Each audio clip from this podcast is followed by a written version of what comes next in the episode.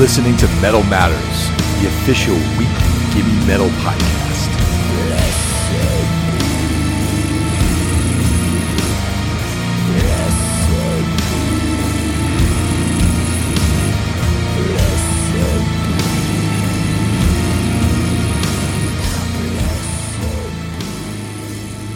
Well, Steph, thanks for joining us this evening.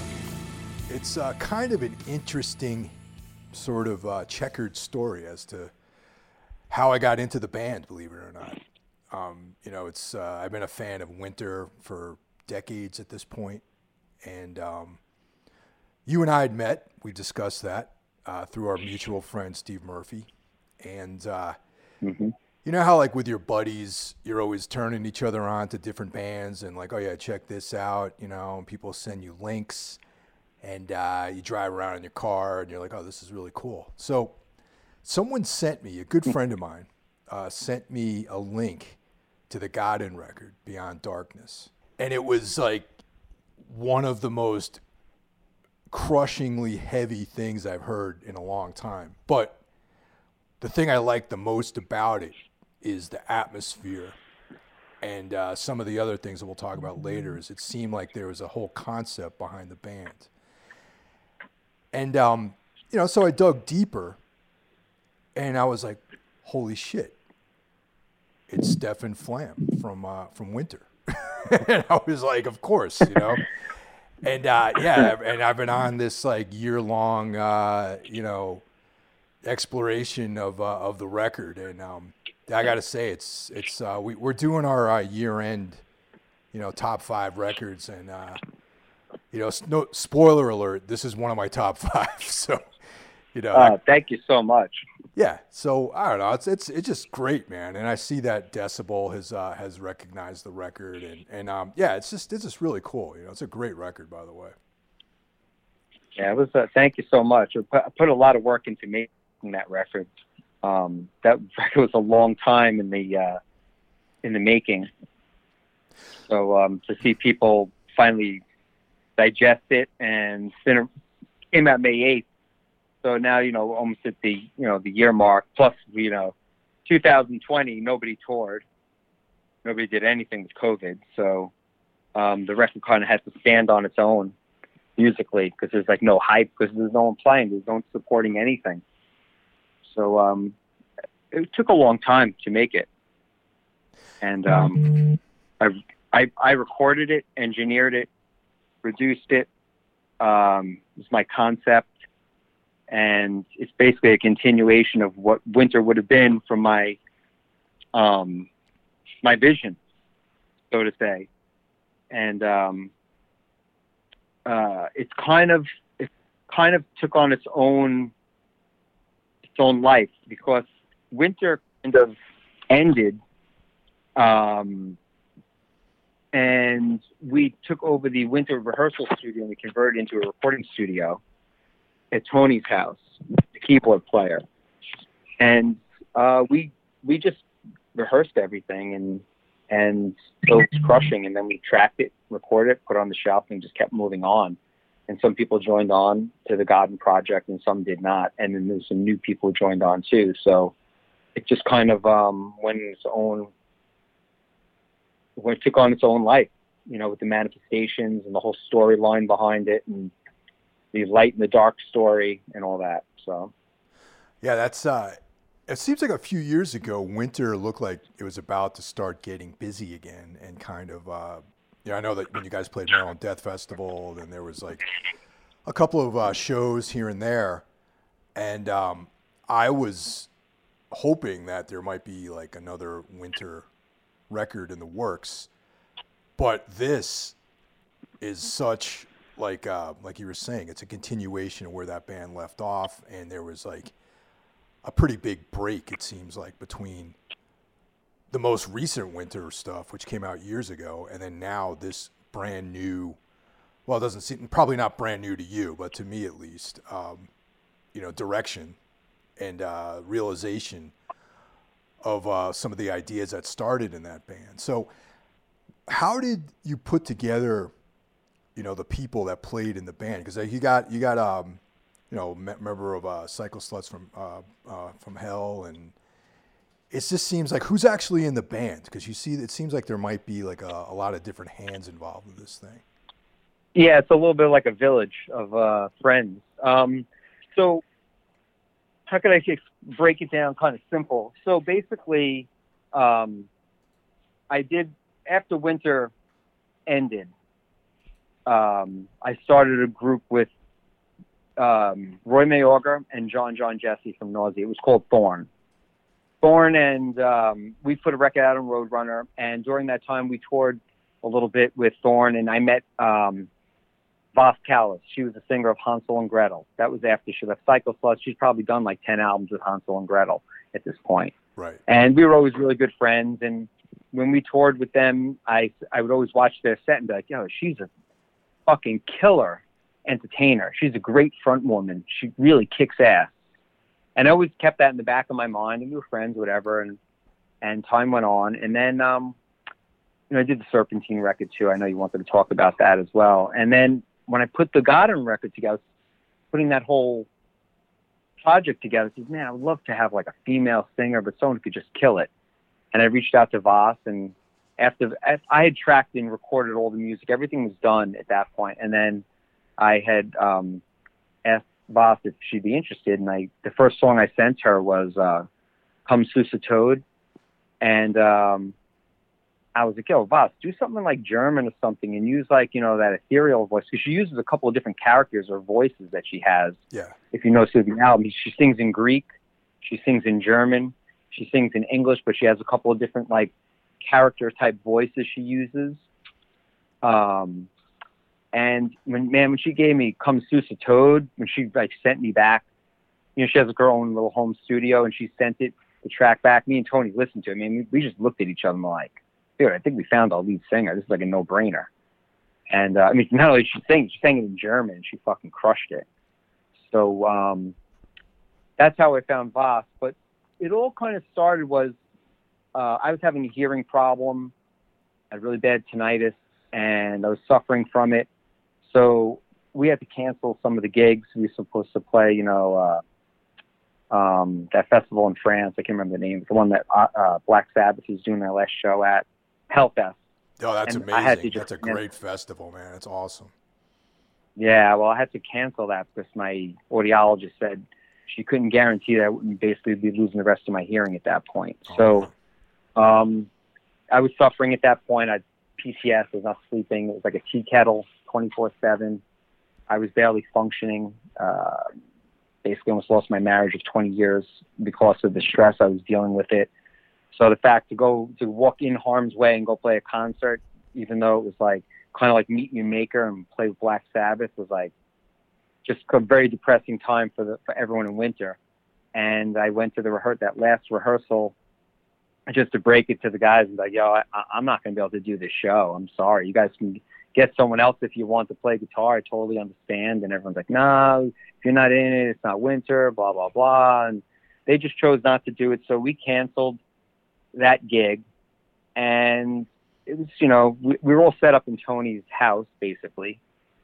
And, um, you know, everyone kind of left. We were kind of, kind of really, it was like a, from a really high point from playing Roadburn and having like, after 30 years of just, you know, not having any real recognition for him. When the record came out, it kind of came and went. And now we were playing Roadburn, some other shows. It felt good to have that happen. It was like a short little up and then a quick down, you know? So they left. And a couple of days later, I went back to Tony's to like pack up the rest of the gear and stuff I had over there. And he just looked at me. He's like, "Yeah, is this how it's going to end?" And I'm like, "Listen, I'm not going to be able to play out live or do anything like that." But I says, "Listen, we're all set up here. All the gear in this rehearsal room is basically mine. All the guitar amps, bass amps, the drums, the um, the drum, the drummer moves his drums, and all all Tony's keyboards are there. If you want to set up a sound booth in this rehearsal room, and we'll build an ISO booth, and I could be the boy in the plastic bubble and see you guys outside the glass. I could play my guitar as if I'm in a control room. We'll make like a control room. Then I could continue writing music. I can't tell you whether I'll be able to play live or not, but if you're down with that, And he looked at me straight in the face. Tony's like, "Yo, let's build a sound booth and see how it goes." We hired a good friend of ours. He built us an ISO booth. We put it in Tony's basement. We, you know, we ran whatever wires in there, mixer. My brother's a recording engineer. I told him what I wanted to do. He kind of helped me, and he also worked at Sam Ash Pro on uh, 34th Street. Right, right. We ordered a bunch of microphones, interfaces, whatever we needed. Like I said, I already owned. I have all my guitar equipment, even from from 1986. Everything I've ever bought, I still own. All my records, everything. I've never had to lose any of it. I'm very fortunate. And um, set up all the gear. I had the drummer, Winter's drummer, remove his drums. I bought a drum kit, old school Pearl MX, uh, MXL, I think it was. Double old school, double two kick drums, all original hardware. Used Craigslist, mic'd it up, set it up in there, put mics on everything in different rooms. And um, me and Tony and Vic, the drummer from Winter, proceeded to take songs I had for the next Winter album, which some of the riffs are, God, I mean, some of them are like 15 years old, 20 years old. They just, I, I never really stopped doing music. I did Thorn. I did some stuff for Liquid Sky, which is like a drum and bass label. And, you know, just, I always kind of did some music in like my own studio. And um, we started tracking some of the songs and um, some other drummers and stuff I was friends with. I told them about it and they were like, yo, I'd love to play on it too. So then you notice there's three different drummers on it. And um, other friends who you know, listen, I'm not a lead guitar player, but some of my friends, you know, they're at, they're axe grinders. I'm like, yeah, you want to do some solos or something on it? Right, it right. slowly started to tumble roll. It's like, listen, if you have a skill that you're better than I'm at, then you should be you should be using that skill on the record. So I have like one of my like Steve Murphy's sisters, literally like a, I think she teaches orchestra in university. She played violin on a bunch of the songs like Komm Süsser Tod and um, any of my friends who played instruments or anything that wanted to be part of it, they're invited to be on it and they can contribute something. Um, and that's how it kind of proceeded. It proceeded like that in Tony's basement for a solid four and a half years, where we just had a song. I basically I would assemble the whole song with drums that I would program on a drum machine, and then I'd play my riffs with them, and then I'd sit down with the drum like, listen, this is kind of what I have. I don't play drums let's humanize it a little bit, but you get the structure of the song. We track. I'd sit there in the boy in the plastic bubble. I play guitar with them. I go back. I track the bass. Tony would put his keyboards on it, and we layered it. And we did that with every song that's on that album. And um, when there were ten full songs, we um, that's when I invited Boston to it, and she joined on all the manifestations, those were just all ideas I had for like ambient records and stuff. It became a home for all my ambient stuff.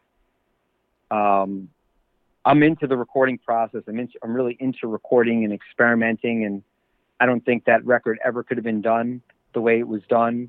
If you could have given me three hundred thousand dollars to make that record, and it wouldn't have come out as good as that because I, I had 100% artistic freedom with it. I did exactly what I wanted to do on the record.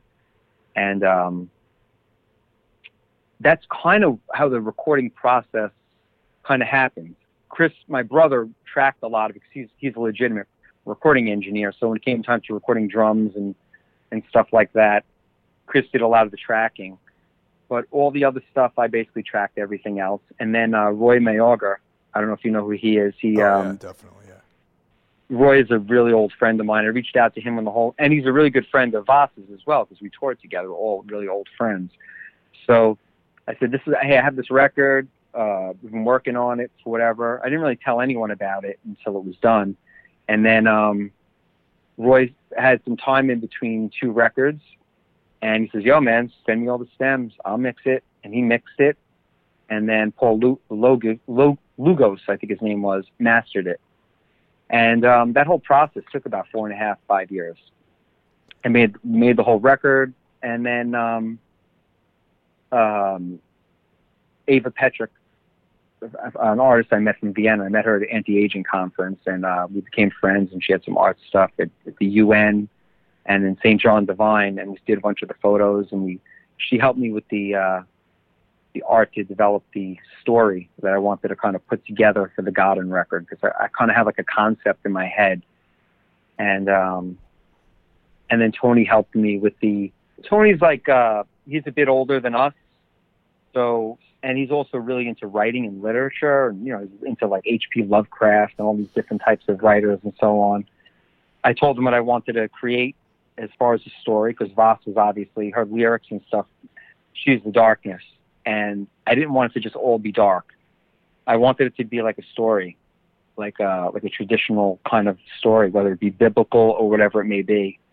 And um, I spent many nights up with Tony, just on the phone, just being like hey, I read what you read. Let's go over it. And let's, you know, let's break this into into the chapters now. Okay, what are we going to call these chapters? You know, you basically you look at the Bible. You look at the way the Bible's written out, or any, you know, Torah, or any religious type of book, or whatever it may be. And we started we started putting it all together, and that was kind of how it happened. It kind of evolved a little bit. Um, but they, Voss and Tony, are I would say are basically the the group with me. I'm Space Winds in that I'm like an element. I'm I'm the space in which these characters dwell. I'm like the uh, atmosphere. I'm like an element almost. I'm the music. Um, Tony's the light, but he's the prophet of, of God, and he speaks in the name of God, and he's like he's like the light. She's the darkness, and there's like this kind of like uh, turmoil that goes on we don't say the time period. We use the word Gaia. We use Earth as for the first album. We'll, we don't know where we'll go after that. And we try to create our own little world that we could be in, that we could expand on the story move forward as we move forward. So that was kind of how we kind of um, created the story. It's kind of Cliff Notes version that's helpful to you at all. Oh, to, dude, I'm all in on this stuff. It's um, I, I I suspected that this was what the process might have been like, because uh, I guess that's the thing. Like you know, I was telling you earlier, this uh, record just kind of dropped out of the ether. Uh, just came to me, you know, a friend of mine who understands this sort of stuff I'm into and the music I like, and we both mutually enjoy, sent it to me, and I just submerged my submerged myself in the record, and I was like, man, there's so much like depth and narrative and just interstitial things that kind of lace everything together. And that's uh, in my mind, I'd already built it up to be exactly what you described. But uh, but real quick, I just want to take a, a side note, man. Tinnitus. Have you? I, I know people, other people that deal with that. Have you managed that? Is there a because I also know that you're into like physical culture and you know health and all that stuff. Was there a way that you were able to manage the tinnitus so that you could work with it? Um, yeah, that, that interview I sent you earlier with uh, Vincent Mezzo, I get a little deep into that because that's a little more of a health channel. Um, I'm also really heavily involved in like the biohacking community. Right. So um, I consider myself an unlicensed biohacker as well. So I looked at what neurologically was going on with the tinnitus and how the hearing loss had affected it. But I also realized that there were certain neurotransmitters that were being overactive. So I had to think about what I was eating, what I was not eating, and how I was going to deal with some of the the neurological parts of tinnitus. Because yeah, okay, there's a hearing loss. Okay, uh, years of wearing headphones, loud rehearsals, going to shows, seeing Motorhead, and just abusing my ears for basically, you know, a lifetime. You know, my ears are like an 85 year old person, so that have that many miles on them. Um, I switched over to a ketogenic slash Paleolithic style diet I don't eat any oat, wheat, bran, barley, rice, corn. I eat chicken, lamb, fish. I eat enormous amounts of fat. My coffee in the morning is full of like all kinds of different supplements, MCT oil, coconut oil, ghee.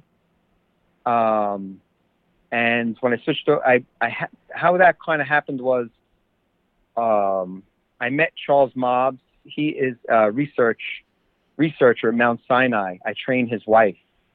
Um, I actually have an interview with him on my fitness channel, but I was I came across an article where they can, compared um, tinnitus to auditory epilepsy. which is a neural overfiring in the brain. So, epilepsy, when they treat epilepsy, they they were using the ketogenic diet. I mean, and that's been well established for like 50 years. The problem with using the ketogenic diet to treat epilepsy is it's a very hard diet for people to do for long term. So they look for medications or pharmacopoeia to kind of deal with it. Whereas it was effective. So I spoke to Charles. He said, "Yeah, that's kind of an unusual way to explain that, but yeah, I could see some definitely some similar things going on with the two. So I pursued doing the bulletproof coffee. I've read a bunch of Dave Asprey's books, a couple of Dr. Mercola's books, Fat for Fuel, and a bunch of other ones, and did a little bit of self-education, which I do every night anyway. Um, I try to listen to people who are smarter and wiser than me every night for self-free education, since YouTube puts it out there for nothing. Um, and I educated myself a lot about the topic, and I switched everything that I was doing. But when I started doing this, I noticed a lot of other profound positive effects from doing it. I noticed my hair stopped going gray. I went to athletic levels of body fat. I had more energy than ever before. My libido went up and I felt like my aging almost came to a standstill, and in some in some ways almost went in reverse. For me, eczema went away. Other other issues that I had slowly started to disappear. I continued doing that, and that's been about six years now, maybe five, six years now. The tinnitus is not totally gone. It is there, but it's manageable. Um, it's not the tea kettle it once was, but there are certain things that I, I certainly um, avoid, and there are certain things that I put in my diet, and those are really important. Um, you have to take control of your life. The only other the only other option was they were like hearing aid could be helpful for some.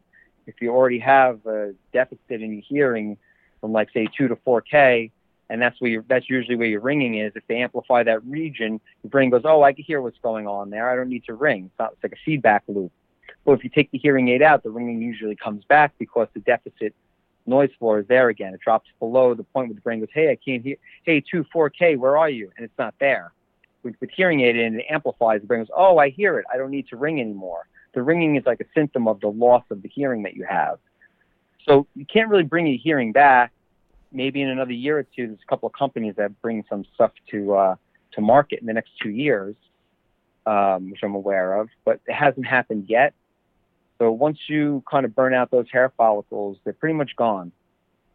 So to all you musicians who are out there listening, who are too cool to wear earplugs or protect your hearing, you might have to pay for it later. But just accept that when you do. That's all.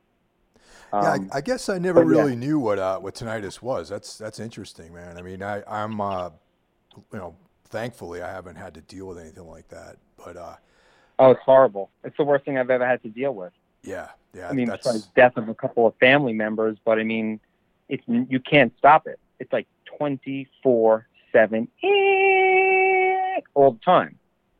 Trying to go to sleep, trying to concentrate, try to write a book, try to have a conversation with someone, and there's like a tea kettle in the background, or like a radio station that's on the wrong a wrong channel, like in between stations.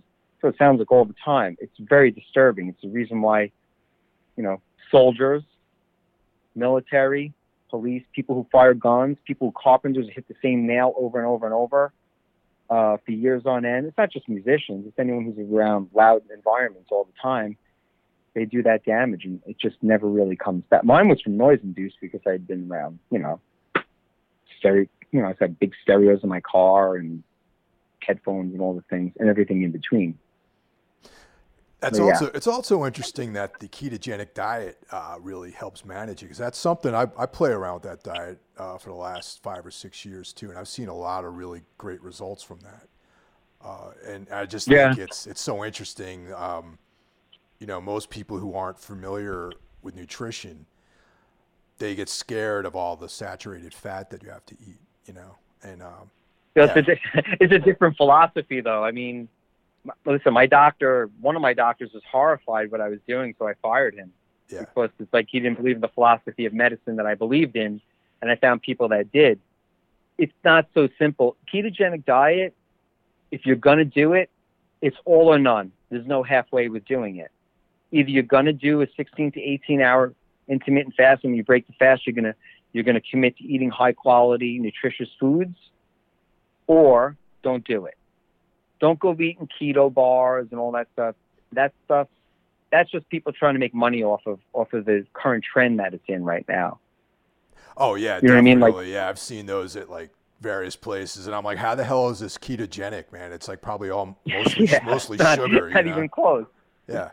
Exactly. It's not it's not really close. They're using all kinds of alcohol sugars and stuff like that, and then to make them um, make them work.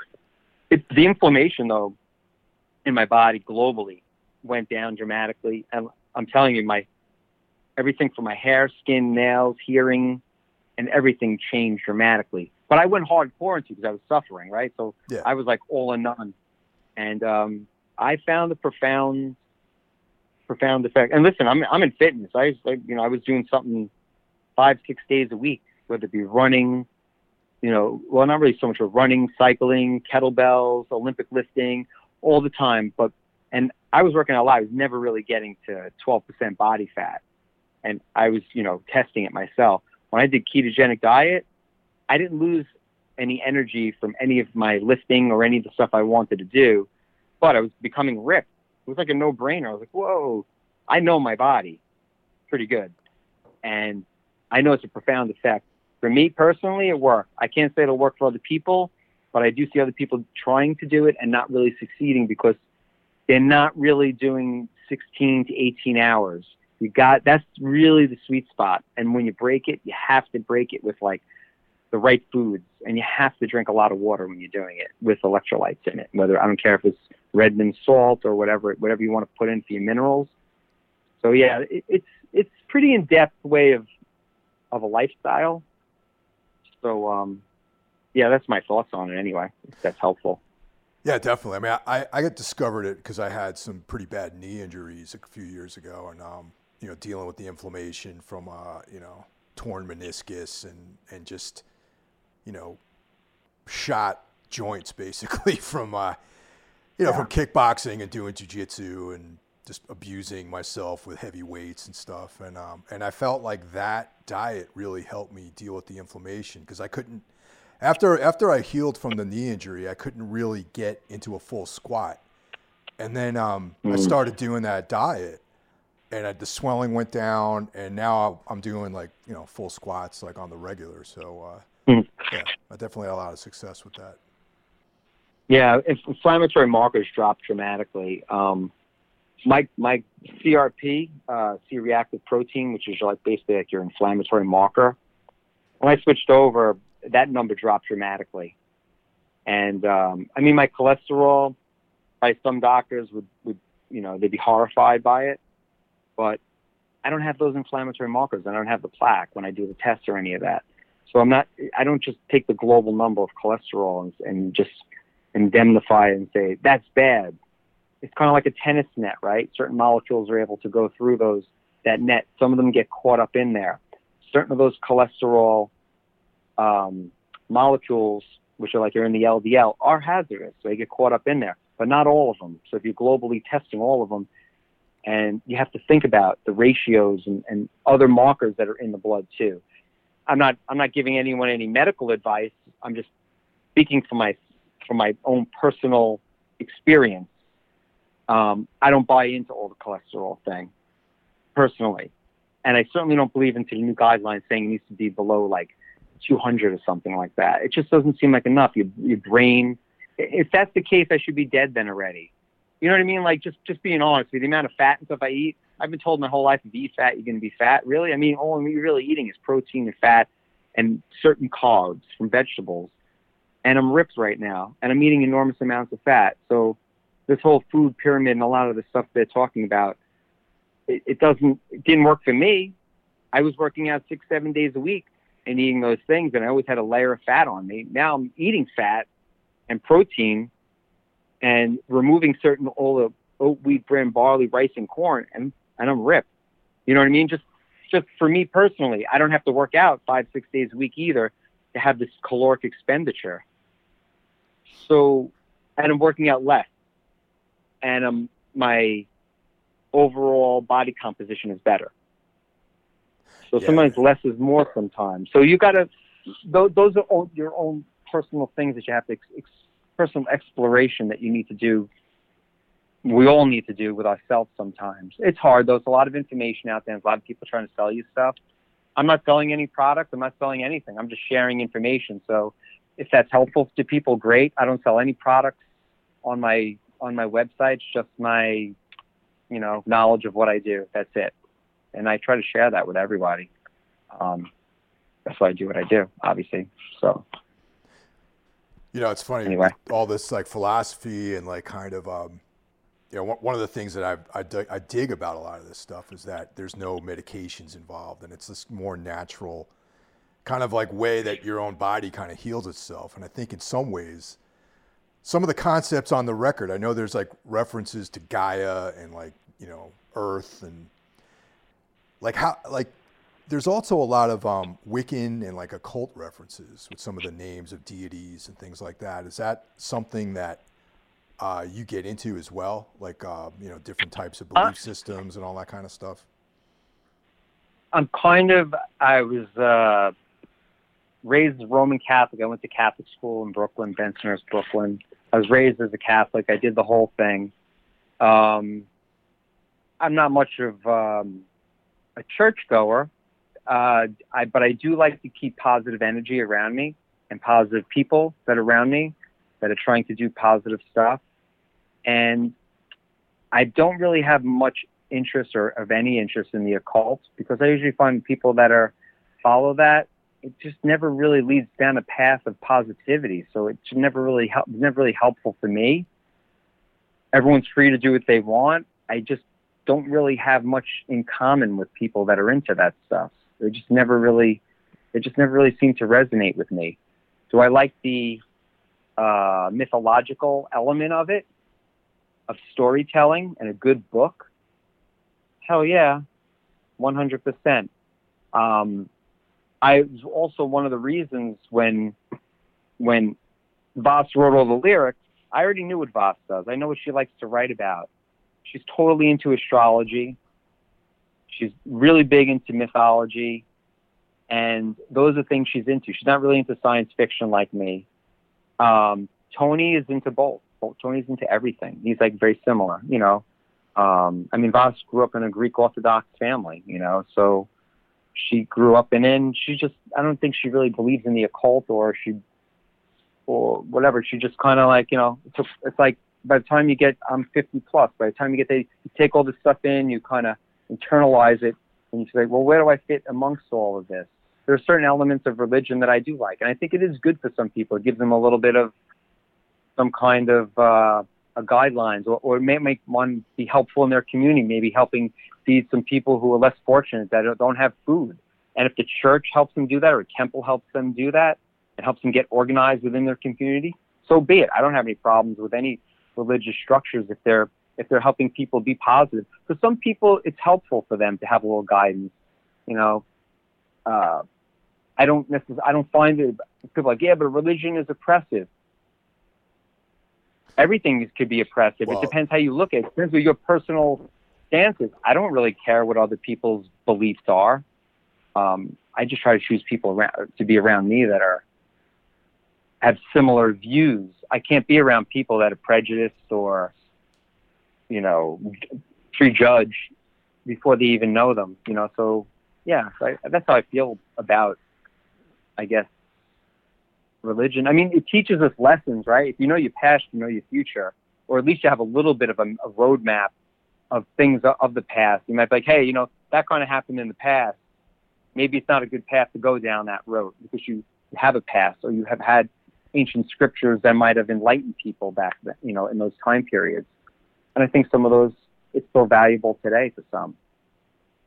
Yeah, I was also raised uh, Roman Catholic, and um, in the last few years, uh, I'm, I'm not not that I'm returning to religion or anything, but I've become very interested in just some of the original stories that were told in the Bible, and the imagery in the Roman Catholic religion is so powerful, and I think a lot of that has to do with just the the ominous feeling I had when I was a kid going to church, you know, with the crosses and the stigmata and candles and incense and all that sort of stuff. And I just think you have to take everything in and uh, make decisions as an individual instead of following a group. And I think if that kind of mentality is applied, that people will generally be okay. Yeah, it's just it's, if anything, read the Bible and you'll have probably some great stories. You know, I mean, and maybe some things that could be learned from it. You know, I mean, I grew up in a very superstitious, you know, Italian family where they put like maloikas and shit in the baby carriages and Oh, yeah. all kinds of stuff like that. So, I get it. it. It's I don't. I did the whole thing. I did, you know, the whole religious thing. It's cool. I learned it. Um, I moved on. I don't necessarily, I don't go to church. I don't follow it. Um, my wife does, but it's just not my. It's not something I'm pulls me in. But I believe I believe there to be a higher, higher something. Um, I don't necessarily believe it to be the Catholic Church or any specific religion, but I do believe in some type of universal energy that's there, and we do need to uh, give something back to the planet that we live on and to people that we share this planet with. I do think that's important to try to to give back somehow, however that may be, and whatever you feel is important enough to you to do. That's not too much to ask as a as a, as a citizen of the planet. Is to, you know um, to live amongst each other in, in harmony. So yeah, I, in some ways, I guess maybe some of those beliefs came from earlier life and so on. But the the occult stuff, I don't really have much interest in, and I usually kind of like if people are into that. I usually just I know that I'm usually not going to be super interested with them. I don't find them super interesting people, so I, I usually just kind of move on. Um, that's cool. That's just their thing, you know. Whatever, you know Ah, totally, man. too much, other- too much other stuff going on. I mean, in my life, I don't really have too much. I'm, I'm up at 4:45 in the morning. I roll in at 8:30 at night. I'm dealing with people all day. I don't really have too much time to think about much anyway. Um, so, and I'm and I'm I try to be a positive force in people's life. That's why I do what I do. I also go home and know I help people at the end of the day, and at least all the people I'm I've had I've had other occupations where I made more money that I've walked away from, and I walked right back to doing what I'm doing right now because I know that I'm I'm offering something positive to people. You know, people come and see me, they got a smile and they're psyched to see me, and that's why I'm there.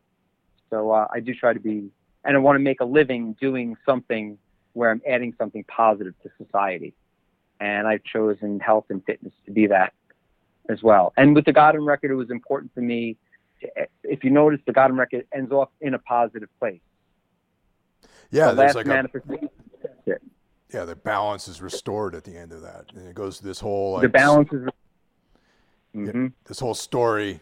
There's like a and that's and that's like like the thing that that really attracted me to the record in the first place was like I'm I'm a huge sci-fi horror weird fiction like mostly weird fiction like stuff like Lovecraft and you know Oh, Clark totally. Clark Ashton Smith and like guys like that with these like you know old gods and all this other stuff and um and the the record kind of to me there's like a narrative that follows kind of like a weird fiction trajectory in there but but at the end instead of like eternal darkness there's like a positive ending to the story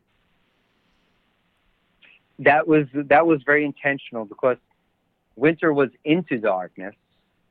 This is beyond it. This is like the next step beyond where it goes, and it's almost like a it's like you know, like you know it says like on the album say in the pantheon of galaxies. It is. This is just Earth is just amongst this all these other planets and other and we're trying to make it this like this universal entity um, which is kind of like you know what we try to present with the record. And you know, who knows? Who knows what happened with the Egyptians? Were they really from another place? Where you know, in terms well, you look at them from outer space. It looks it could be a landing grid. They couldn't humans could not have physically have even built that. You know, so there are, are always a lot of things within history that have come along, and they're really interesting stories. And and we revisit. And as musicians and artists, we're always looking for interesting things to write about or other interesting writers and, and so on. So um, I really wanted to make the record a concept somehow. It was really important to me to do that with this record, with the with the characters, and as we move move forward, we might add more. Like right now, we have Prophet of God, and we have Nixta, we have my character, and we already started writing the next record, and we're already starting to develop some of the. And we're like, oh well, where are we going to go with this now? And so that's kind of how we. Uh, that's kind of why I wanted to choose a concept so that moving forward, it wouldn't just like, oh, we're going to write about, you know, whatever. There's tons of things to write about, and um, I don't want to be political anymore. Like, you know, I was into all the earlier, my earlier part of my life, I was into all the anarcho punk stuff, but that stuff was like reading, just like reading a newspaper. And um, always felt like a little kind of, it seems like kind of bores me a little bit now when I like see like, you know, punk groups doing the same thing. I'm like, all right, you know, can you find the same, a, a little bit different way to say it maybe? Make it a little more interesting, you know?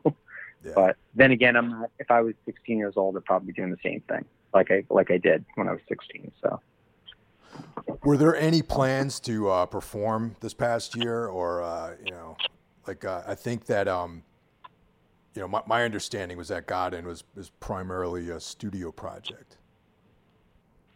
Göden is definitely a studio project, um, and it will always be a DIY, recorded exactly the way we did it.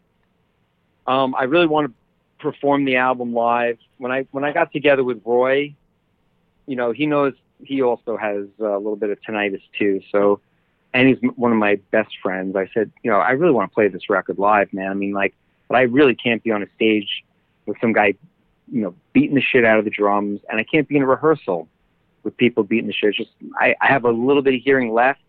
If it gets worse, the ringing gets worse, right? If the, if the hearing gets worse, the ringing gets louder. So, you know, how can we do this? How can I do this and play live?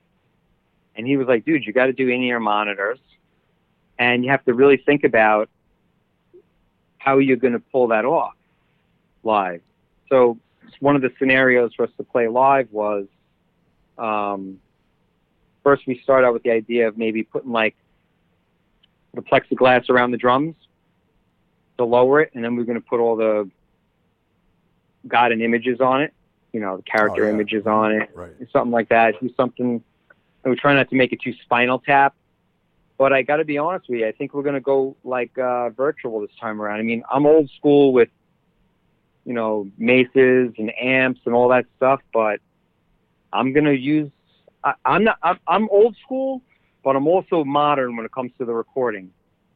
I use a lot of line six stuff. Oh, I use yeah. a plug-in if it sounds good. Yeah. I don't give a shit. At the end of the day, when I sent that record to be mixed to Roy, and I sent him stems, I labeled all the guitars one, two, three, four, five, six. He said, "Yo, what is what's number six? What's number three? What's number five? I said, "Doesn't fucking matter. Tell me which one you like."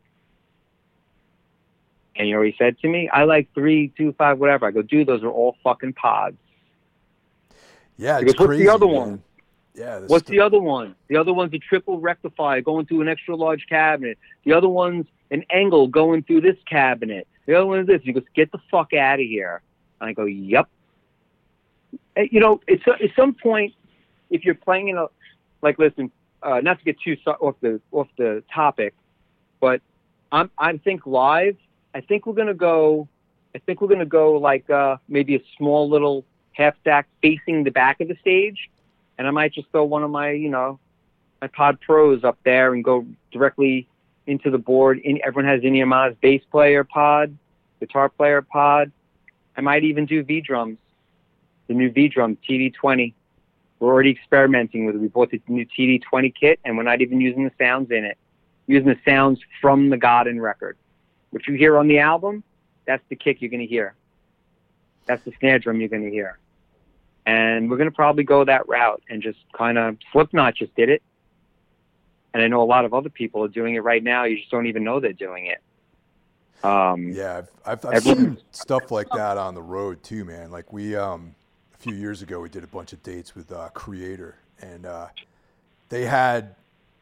I was like watching them sound check on the first day, and I was like, "Where's all their amps?" And then they had this gigantic rack with all this like those Kemper uh, systems in there, and that's it. They have like front of house and monitors.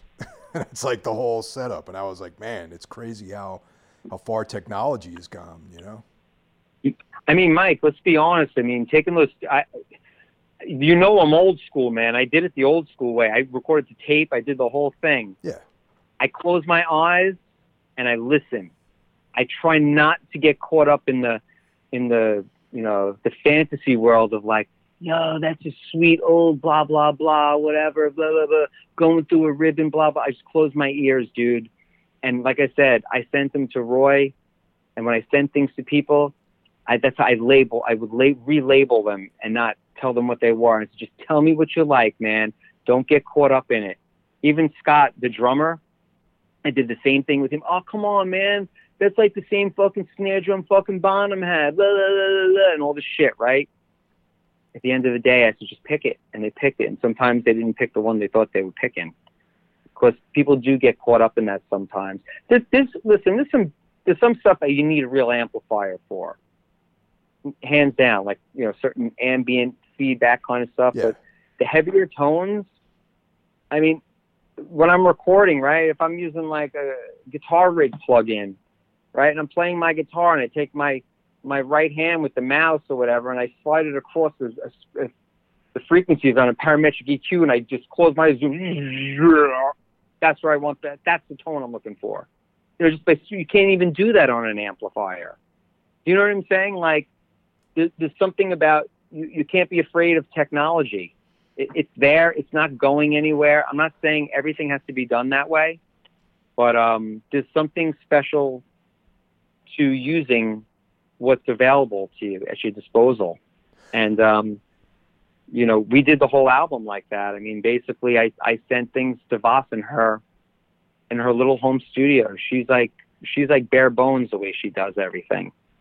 Um, so that's kind of how I feel about the recording process. Some some stuff I kept. Trust trust me, there was some things that sounded pretty good with the with the regular amps that we use, but like all the feedback stuff and the manifestations and all stuff. Yeah. That's that's a straight up JC Roland JC 120 with a couple of my really old pedals in front of it.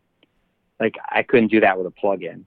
There's no way I can get all those feedback sound. It's just I'm gonna can't really make that happen. But um, for some stuff, I'm I'm all for it. I don't I don't have a problem with it. I think it's going to actually make heavy music even heavier as we go forward. I mean, I, I, use that shit too, man. Like I, I mean, our, you know, I mean, I, the band Tombs that I play in, it's like our, uh, all of the last couple records, last three, four records have been a hybrid of actual amps, plugins, and samples. Mm-hmm. So it's like, and then when I'm on my own, you know, writing, it's all in the box, man. I got like this, uh, the system yeah, by, uh, by Bias, and I have such an unlimited palette of different sounds to use that it's like it's it's you know it's amazing you know? Yeah the recording process is, has evolved in a way that it's given the power back to the musicians. I mean if you like people are like oh don't you miss doing it the old way with tape? I go no not at all. I mean oh, what, what am what am i missing by doing it the old way? I have to wait for an engineer i have to go to a studio i have to buy tape i could only have a couple of takes of it i could save it and render it as a new session. You know what i mean? It's like it's like the freedom of expression, doing it the new way, is uncomparable. I would never want to go back to, to doing it the old way. The old way would just cost me way more money and take all the freedom out of it. I could work at four o'clock in the morning or till the sun comes up, which is usually what I do. I couldn't do that back in the day. I mean, Into Darkness, we, we spent hours, I mean, years writing that record, me and John just sitting in a rehearsal room and, you know, just doing it. I would never be able to do that right now with my life. Not because I'm I don't have the creative part or spark in me to do it. I don't have the uh, time or the financing to be able to finance something like that. It would be completely impossible. And not only that, I don't have to ask a record label for money. Therefore, I don't have to pay a record label back for the money I borrowed, which they'll probably say I never recouped anyway. So that freedom in itself of recording now, I would never go back to doing it the other way. I have no no interest in it whatsoever. Even if they tell me, "Oh yeah, the drum compression, this and that," fuck that. I don't give a shit. I don't give a shit what John Bonham did. I don't care what his kick drum sounded like back then. Yeah. because I'm not playing music. I don't have the guitar sound that Jimmy Page has, and I need a different amount of spectral space in the whole mix. That it doesn't matter if I had John Bonham's kick drum or his snare drum. Good for John Bonham. You know what I mean? Like, how does that help me now? I don't really understand. So, I just feel like I have more sculpting and freedom to do. The Serpentine Path album sounds great. We did that in Jay's basement. Yeah, I remember Jay telling me about that. Yeah, I remember that. Yeah, I mean, Jay did a great job on that record. You couldn't tell me that doesn't sound like a professional record. He did a great job on that. Hats off to him. Yankee hats off to Jay, man. You know. um, so yeah, that's my my feeling on the uh, on recording and um, um, and the and the guitars I use. I think make more of a difference in the recording than than any of that as well too. You know. Yeah, So, man, um, you sent me those videos of uh, all the different custom jobs you got on those guitars and basses, and that's pretty goddamn amazing stuff, man. thank you, thank you. That, let me tell you something. Jimmy DiResta and Jimmy Mazzatelli, those guys are insane. Both of them are like really old friends. I mean, I know those. I know them since I'm like 15, 16 years old. Those guys, and they're both from big woodworking families. Their fathers were both woodworkers. Um, and man, Jimmy uh, made that skull guitar and that skull bass for me. I guess he made that in like 1988 or 89 or something. We couldn't figure out the date because I had a sticker over it. But um, yeah, he's unbelievable, Jimmy. I mean, and they just, those guys knew I was doing the record just out of love. They're like, yo, man, let me make you something cool. I'm like, let's do it. So, um, but Yeah, those, those are yeah, amazing, man. They're like sculptures almost, you know. They are. They're works. They're works of art. I mean, literally works of art. I mean, both of those guys are crazy busy to put the time aside to do that. That was all love from them, um, and they're unbelievable. The, the black guitars, though, it, you know, it's interesting. You know, um, you were going to ask me about Serpentine Path. One of the things I, I reminisced when I met with when I met Tim when we were doing the Serpentine record was it was so funny. We were so different. We were so alike in so many ways, me and Tim, when it came to music and stuff we liked and approach to the riffs and the note selection. It was almost like we were split at birth because, you know, we grew up listening to similar records and, you know, um, but his approach to getting his sound and my approach to getting my sound, the end result was similar.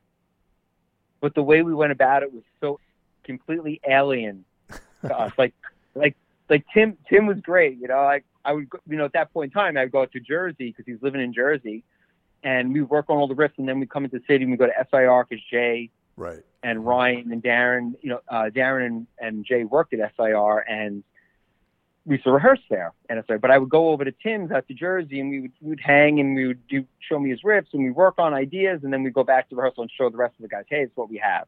And that's how we did the Serpentine record. But when I, when I met with Tim, it was weird. Like he would take, he would have like a, a regular, like SG guitar just with strings that just a little bit heavier and he would have his bare knuckles pickup into it. Amp would be clean as could be, and he would put his full tone pedal right in front of it and dial it in just the way he liked it. And that was his sound. And he played really light with strings that weren't super tight, and he had a very light touch, very articulate. And he would basically plug like you know, guitar, distortion into a couple of his effects into the front of the amp, and he would use like a, like an orange, like that big monster orange power head. I can't remember what the, what it was. It was crazy. It was like the it was their monster of the of the line or whatever it was. But if you took the distortion off, it's not like he's playing country music. You know what I mean? Like that was like kind of his thing. Me, I was completely different. I was like, you know, 30 inch scale baritone guitar, you know, ba- basically bass strings on it, EMG, you know, with a concentric, you know, bass control in it, going directly into the front of a rectifier, Yeah. no distortion pedal, all my effects in the effects loop. And he would crack up, kid. He'd be like, dude, your shit's so high tech, I can't even figure it out. I'm like, all I'm doing is going on the front and then putting the effects in the effects loop. He's like, yeah, but where's your distortion coming from? I'm like, come going right into the head. I don't use distortion pedal, you know, like, you know, and he was using his, he was using like a, like a, you know, a bare knuckles pickup, which is passive pickup. I'm using active pickup. Right. I'm using a baritone bass strings. He was using a standard like SG. He was using a distortion in the front. I was using no distortion guitar in the front. You know what I mean? He had his effects in the front, mine were in the back. You know, like. But at the end of the day, none of that really made meant anything. It just meant, okay, that's your sound, that's my sound, what's your riff? And we just kind of did it. But I will, I would crack up to that because you'd be like, wow, it's so funny. Like, you would think that because we playing similar music, that the the way we would mix it up would be almost identical, right? But it was not at all. And at the end of the day, if I gave you my guitar to play it, you wouldn't sound anything like me. So none of that really means shit anyway. like if you gave me Tim's guitar and I played his guitar, I would probably be weird to play because of the way it was set up, because of the string tension and, and the gauges and stuff he used. But I wouldn't sound like him because he had a very certain way, the way he palm muted it, or the way that he dragged his fingers across to keep the keep it so it wouldn't feed back. You know, that's all part of the whole thing. You can have as much gain, but you have to be able to control the gain. You know, so that's all part of who you are as a person, how you are as a player, and how you want to do it. But that was one one thing, like reminiscing about Serpentine, is I would just go over there, we'd smoke up, and we would just do our thing, and and we would meet them. And those guys were super pro, by the way. Ryan Ryan was a monster. He wrote he wrote great lyrics, and it was weird for Ryan. Like I wanted him to play. I only really those basically Serpentine is like with like songs that you know Tim had had, and then the rest of the group kind of came together and brought his ideas to life. And that they did the first record. I liked the first record a lot. And when Jay gave it to me, I was like, "Oh, this is a really good record." And he's like, "Thank you. That means a lot." And I'm like, "No, really. I wouldn't say if I didn't mean it. I wouldn't. I just wouldn't say anything." And he's like, "Oh, yeah. I'm like, we should jam." The next thing I know, I met with them and I jammed with them. They were all super cool. Darren's great drummer, killer oh, yeah, fucking drummer. Definitely, definitely a great drummer. I mean, all of them in their own regard were good. I remember Darren forgot his double kick pedal. And was like, "Oh man, you don't have the double kick pedal. How are we gonna do this?" And I looked at Darren and he like looked at me. He's like, "I do this shit one foot." and I'm like, "All right, go for it." It's not like what we played. We played with fast. It's not like you can't do it. But I actually liked it better with one foot. It sounded a little more brutal as far as I was concerned. It wasn't so segmented the kicks and stuff. I actually liked it better. It reminded me of like you know uh, something a little bit earlier. It didn't it didn't feel so uh, time cast. But um, yeah, they're all good. Jay Jay killed it with the recording. Ryan killed it with the lyrics and putting it together. Ryan's a great guitar player too, so I asked him to do the solos on whatever song it was. I contributed to it.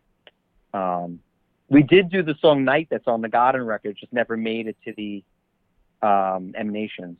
Oh wow, I didn't. Yeah, that's that's that's yeah. We yeah, we didn't really. We already had too many songs, and we kind of. I I, heard I heard I always heard of the song originally had a female vocal on it. Even when before Serpentine did it, my wife did it. Actually, did the um, the vocals on it. It was more like a Portishead kind of thing, actually. And um, it had too many songs. So I said, yeah, let's just hold that song. Just use Systematic Extinction, and I saved it for the Göden record because I felt like it needed keyboards, it needed female, it needed more stuff to it, and wasn't wasn't the right song for them. But um, but yeah, Serpentine, they were cool. Was, they they were cool to work with, and I think they made a solid record too. Well, Steph, thanks a lot, man. This was great, and uh, you know, once again, congratulations on um, you know on the, on the Göden record, man. It's uh, I, I mean, I listened to it pretty much once or twice a month, man. It's like definitely in my hit rotation.